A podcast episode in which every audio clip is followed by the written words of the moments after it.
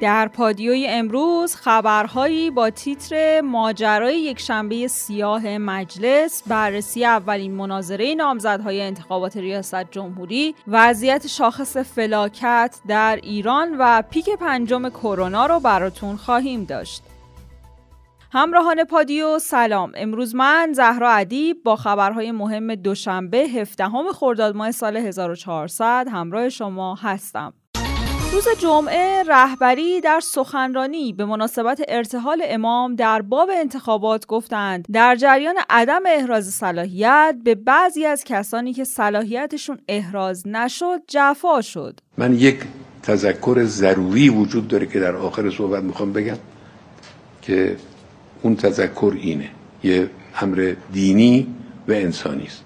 در جریان عدم احراز صلاحیت به بعضی از کسانی که احراز صلاحیتشون نشده بود جفا شد. ظلم شد. نسبت هایی داده شد یا به خودشون یا به خانواده هاشون که واقعیت نداشت به کسانشون نسبت داده شد. خانواده های محترم و عفیف دچار یه چنین مواجهه با یه چنین نسبت هایی شدن خب گزارش های خلافی بود غلطی بود. بعدم ثابت شد که خلافه. معلوم شد که خلافه. منتها خب دهن مردم پخش شد. تو فضای مجازی متاسفانه فضای مجازی که من میگم راهاست یه نمونهش همینه. فضای مجازی بدون هیچ قید و بندی این چیزها رو منتشر کردن و حفظ آبروی انسان ها جزو مهمترین مسائل جزو بالاترین حقوق انسان هاست من خواهشم اینه و مطالبم اینه از دستگاه مسئول که جبران کنن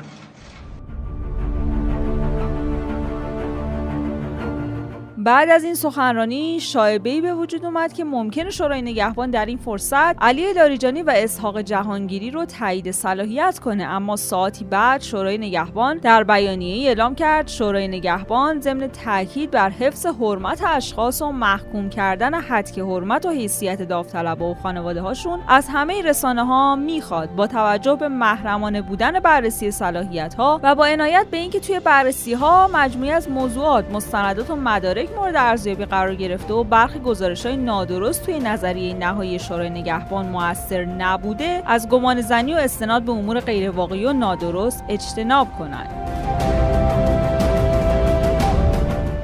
یک تشکل اصولگرا هم در انتقاد به این بیانیه اعلام کرد. بیانیه شورای نگهبان در حقیقت ظلم و جفای بزرگتری بود که نسبت به ساحت رهبری صورت گرفت. این بیانیه نه تنها مردم و علاقمندان به نظام رو اقناع نکرد بلکه موجب جریه دار شدن احساسات پاک میلیون ها طرفدار نظام و انقلاب شد. روز شنبه اولین مناظره انتخاباتی 1400 برگزار شد. موضوع این مناظره مسائل اقتصادی بود. همونطور هم که انتظار داشتیم هواشی بیشتر از ارائه برنامه خاصی از طرف نامزدها بود. اونطور که روزنامه ابتکار نوشته سعید جلیلی آروم بود. کمتر از سایر نامزدها وارد دعوا و حاشیه شد. سعی داشت بدون وارد شدن به حاشیه ها برنامه خودش رو ارائه کنه. البته توی مواقعی هم با همتی وارد دعوا می‌شد. ولی در مجموع میشه گفت که جلیلی تمرکز خودش رو روی ارائه برنامه و معرفی دیدگاهاش گذاشته بود. ابراهیم رئیسی نسبت به سال 96 قدرت بیانش بهتر شده ولی بازم موقع صحبت توپقهاش برقراره. رئیسی در مناظره عصر شنبه سعی می‌کرد آروم صحبت کنه و با تومنینه ولی مواقعی هم از کوره در می‌رفت و صداش بلند می‌شد. تمرکزش رو بیشتر رو عملکردش روی قوه قضاییه گذاشته بود و سعی داشت تا رزومش رو با اقداماتش توی قوه قضاییه معرفی کنه. رئیسی در برابر انتقادات هم سعی می‌کرد مظلوم نمایی کنه و خودش رو آماج تهمت ها و اتهامات جلوه بده. روزنامه شرق هم در مورد محسن رضایی نوشته مورد عجیب مناظره محسن رضایی بود که از توییت و حرفای پیش گفتش فکر می‌کردی قراره با رئیسی دو قطبی درست کنه ولی یه دفعه بازی رو عوض کرد و شروع به حمله به دولت کرد تا جایی که همه می‌گفتن تصور می‌کنن رضایی در حال مناظره با روحانیه. رضایی حتی یه بارم بیشتر از سه نفر دیگه نقش یار چهارم یه تیم اصولگرا رو بازی می‌کرد در حالی که رقیب اصلیش نه در جریان مخالف که توی همون جریان اصولگرایی بین زاکانی و جلیلی و محسن رضایی قاضیزاده هاشمی کمتر از دیگران وارد به گومگو و دو قطبی شد و ترجیح داد توی مناظره اول کمتر برای خودش حاشیه بخره. همتی اما توی آخر مناظره هر دو دستش رو به نشانه عدد ده جلوی دوربین برد به این معنی که هر نفری ده نفر رو پای صندوق رأی بیاره. ولی مشخص نیست توی شرایطی که جبهه اصلاحات از کسی حمایت نکرد و خبری هم از تکرار خاتمی نیست. همتی و مهرعلیزاده بدون پشتوانه رأی قوی برنده میشن. مهرعلیزاده با اینکه از طرف جبهه اصلاحات نمایندگی نمیشه و این جبهه هم اعلام کرده که نامزدی توی انتخابات نداره ولی سعی کرد تو فقدان نامزد جریان اصلاحات خودش همچین مأموریتی رو برای خودش تعریف کنه. از خاتمی توی صدا و سیمایی که اون رو ممنوع تصویر کرده صحبت کرد و به طور مشخص هدف برخوردهاش رو در مناظره ابراهیم رئیسی قرار داد. مهرعلیزاده از این گفت که رئیسی بهتر تو همون دستگاه قضا به مبارزه با فساد بپردازه. مهمترین جمله مناظره هم که مورد توجه کاربران فضای مجازی قرار گرفت متعلق به مهرعلیزاده بود. وقتی خطاب به رئیسی از واژه سندروم پست بیقرار استفاده کرد.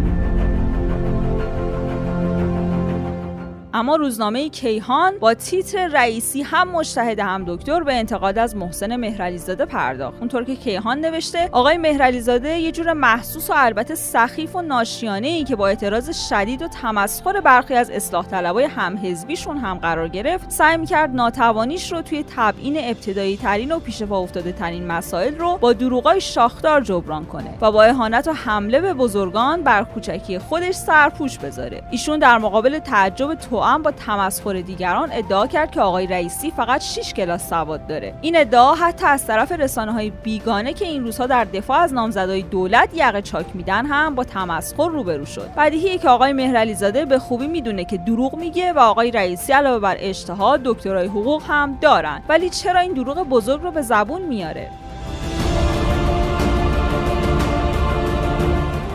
روزنامه جمهوری اسلامی هم نوشت که پیش بینی می‌شد که توی مناظرات کاندیدای ریاست جمهوری حمله به دولت آقای روحانی پررنگ باشه. ولی این امر توسط چند نفر از اونا به صورت کاملا غیر منصفانه و تو هم با تهمت و دروغ بود. اما برایند و جنبندی حرفای این هفت نفر خیلی زننده تر و مضحکتر از اینا بود. با کمال تاسف باید گفت که اونا برای شرکت توی انتخابات مردد بودن. دلیلی برای رسیدن به یه تصمیم پیدا نکردند در مجموع با بروز بداخلاقی و اهانت‌های بی سابقه بین برگزیدگان شورای نگهبان روبرو شدن. اهانت هایی که حتی نقلش هم شرمآوره. تهدید مکرر رئیس کل سابق بانک مرکزی توسط دو نفر از افراد خجالت آور و قابل پیگیری حقوقیه. هرچند خود همتی هم در دامن زدن به این مشاجره بی تقصیر نیست. تا اینجا جایگاه ریاست جمهوری هنوز فرد شایستش رو پیدا نکرده تا چه پیش بیاد؟ پناهیان هم در یکی از سخنرانیهاش در واکنش به اولین مناظره انتخابات 1400 گفته با دیدن این مناظره ها حالم بد شد. ولی دیشب حالم از این بد شد. واقعا به هم ریخته بودم. یعنی چندین سال بود اینجوری نشده بودم. گفتم رجال سیاسی مذهبی ما اینن. این این. تازه خیلی ها دو قرتونیمشون باقیه که این بدتراش رو چرا نیاوردی؟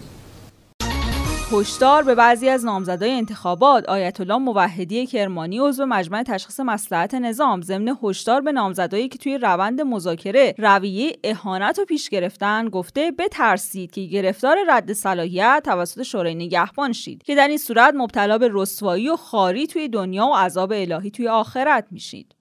مناظره دوم هم فرداست. دومین مناظره تلویزیونی نامزدای انتخابات ریاست جمهوری با موضوع فرهنگی اجتماعی و سیاسی را از ساعت 5 فردا شروع میشه و سومین مناظره هم شنبه 22 خرداد برگزار میشه.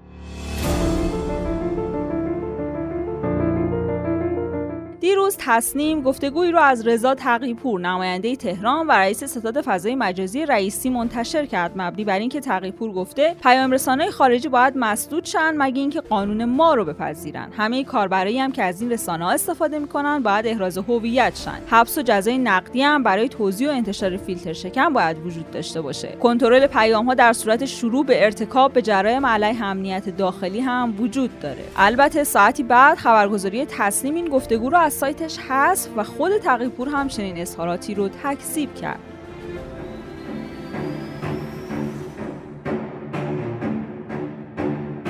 ماجرای یک شنبه سیاه مجلس. روایتی از دعوای احمدی نژاد و لاریجانی در یک شنبه سیاه مجلس در تلویزیون اون هم بعد از قریب به نه سال گفته شد. بهمن 91 بود که نماینده های مجلس قصد استیزاه وزیر کار احمدی نژاد رو داشتن. دلیلش هم این بود که وزیر کار عبدالرضا شیخ الاسلامی سعید مرتضوی رو که بعدها در قوه قضاییه محکوم شد به ریاست سازمان تامین اجتماعی گذاشته بود و نماینده ها مخالف این مسئله بودند در جریان این استیزاه محمود احمدی نژاد با پخش نوار مکالمه‌ای برادران لاریجانی و خصوصا شخص فاضل لاریجانی رو به سوء استفاده از قدرت در فعالیت های اقتصادی متهم کرد. احمد سالک در ویژه برنامه انتخاباتی شبکه پنج سیما با اشاره به این ماجرا گفت که این اتفاق در جلسه استیزای آقای شیخ الاسلامی بود. من پیش از جلسه با آقای احمدی نژاد گفتم که اقلیت های مجلس و دیگران گفتن اگر من بگم به شیخ الاسلامی رأی مثبت میدن. شما هم یه جوری صحبت کن که این رأی مثبت به هم نخوره. ولی احمدی نژاد به من گفت من امروز قربانی آوردم و می‌خوام یه نفر رو قربانی کنم. وقتی پشت تریبون رفت یه رب خیلی خوب صحبت کرد. ولی بعد از اون رو کرد به لاریجانی و گفت بگم. لاریجانی هم گفت شما رئیس جمهوری بفرما. اونطور که سالک ادامه داده وقتی این فیلم ساختگی به نمایش گذاشته شد اوضاع مجلس به هم ریخت. من از انتهای مجلس در حالی که فریاد میکشیدم به سمت احمدی نژاد رفتم که اون رو از پشت تریبون بیارم پایین. ولی نمی‌دونم کی اون لحظه من رو نگه داشت.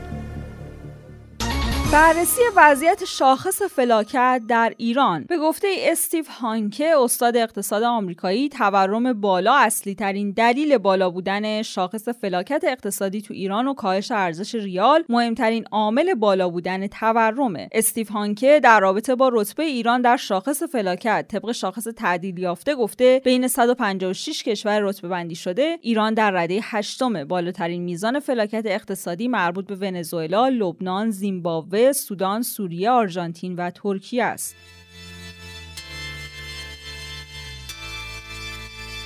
پادیو رو به اخبار مربوط به کرونا ادامه میدیم. چند روزیه که مردم در فضای مجازی خبرهایی رو منتشر می‌کنن. مبنی بر اینکه وقتی برای تزریق دوز دوم واکسن کرونا مراجعه کردن بهشون گفته شده فعلا دوز دوم تزریق نمیشه و حالا نگرانی هایی در این خصوص وجود داره. علیرضا رئیسی سخنگوی ستاد ملی مقابله با کرونا در این خصوص گفته تزریق واکسن متوقف نشده و تا رسیدن محموله جدید واکسینه شدن گروه های سنی پرخطر ادامه داره.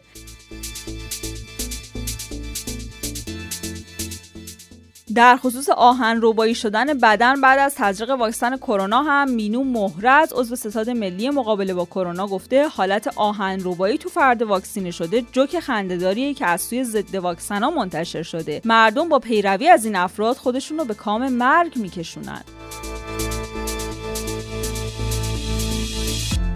کارشناسا بازم دارن هشدار میدن که ممکنه شاهد پیک پنجم کرونا باشیم. ولی سوالی که این وسط پیش میاد اینه که مگه سفرهای بین شهری ممنوع نبود؟ از مدت ها قبل بارها گفته شده بود که توی تعطیلات 14 15 و 16 خرداد سفر ممنوعه و جریمه های میلیونی هم براش در نظر گرفتن. ولی روز گذشته سرپرست پلیس مازندران از مردم خواسته که بازگشت خودشون از سفر رو به دلیل حجم بالای ترافیک به روزهای آخر منکول نکنن. اگه سفر ممنوع بوده این توصیه چه معنایی داره؟ وقتی خود مسئولین تصمیماتشون رو باور ندارن نمیشه از مردم توقع بالاتری داشت.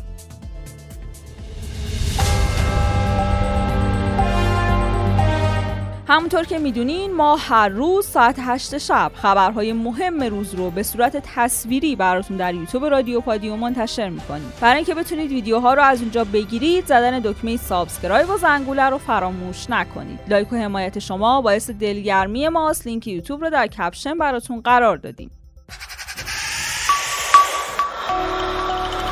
برای دیدن خبرها و ویدیوهای بیشتر می‌تونید در گوگل search کنید رادیو پادیو یا به سایت رادیو پادیو dot com سری بزنید. از همراهی امروزتون با پادیو سپاسگزاریم تا عصر فردا خدا نگهدار.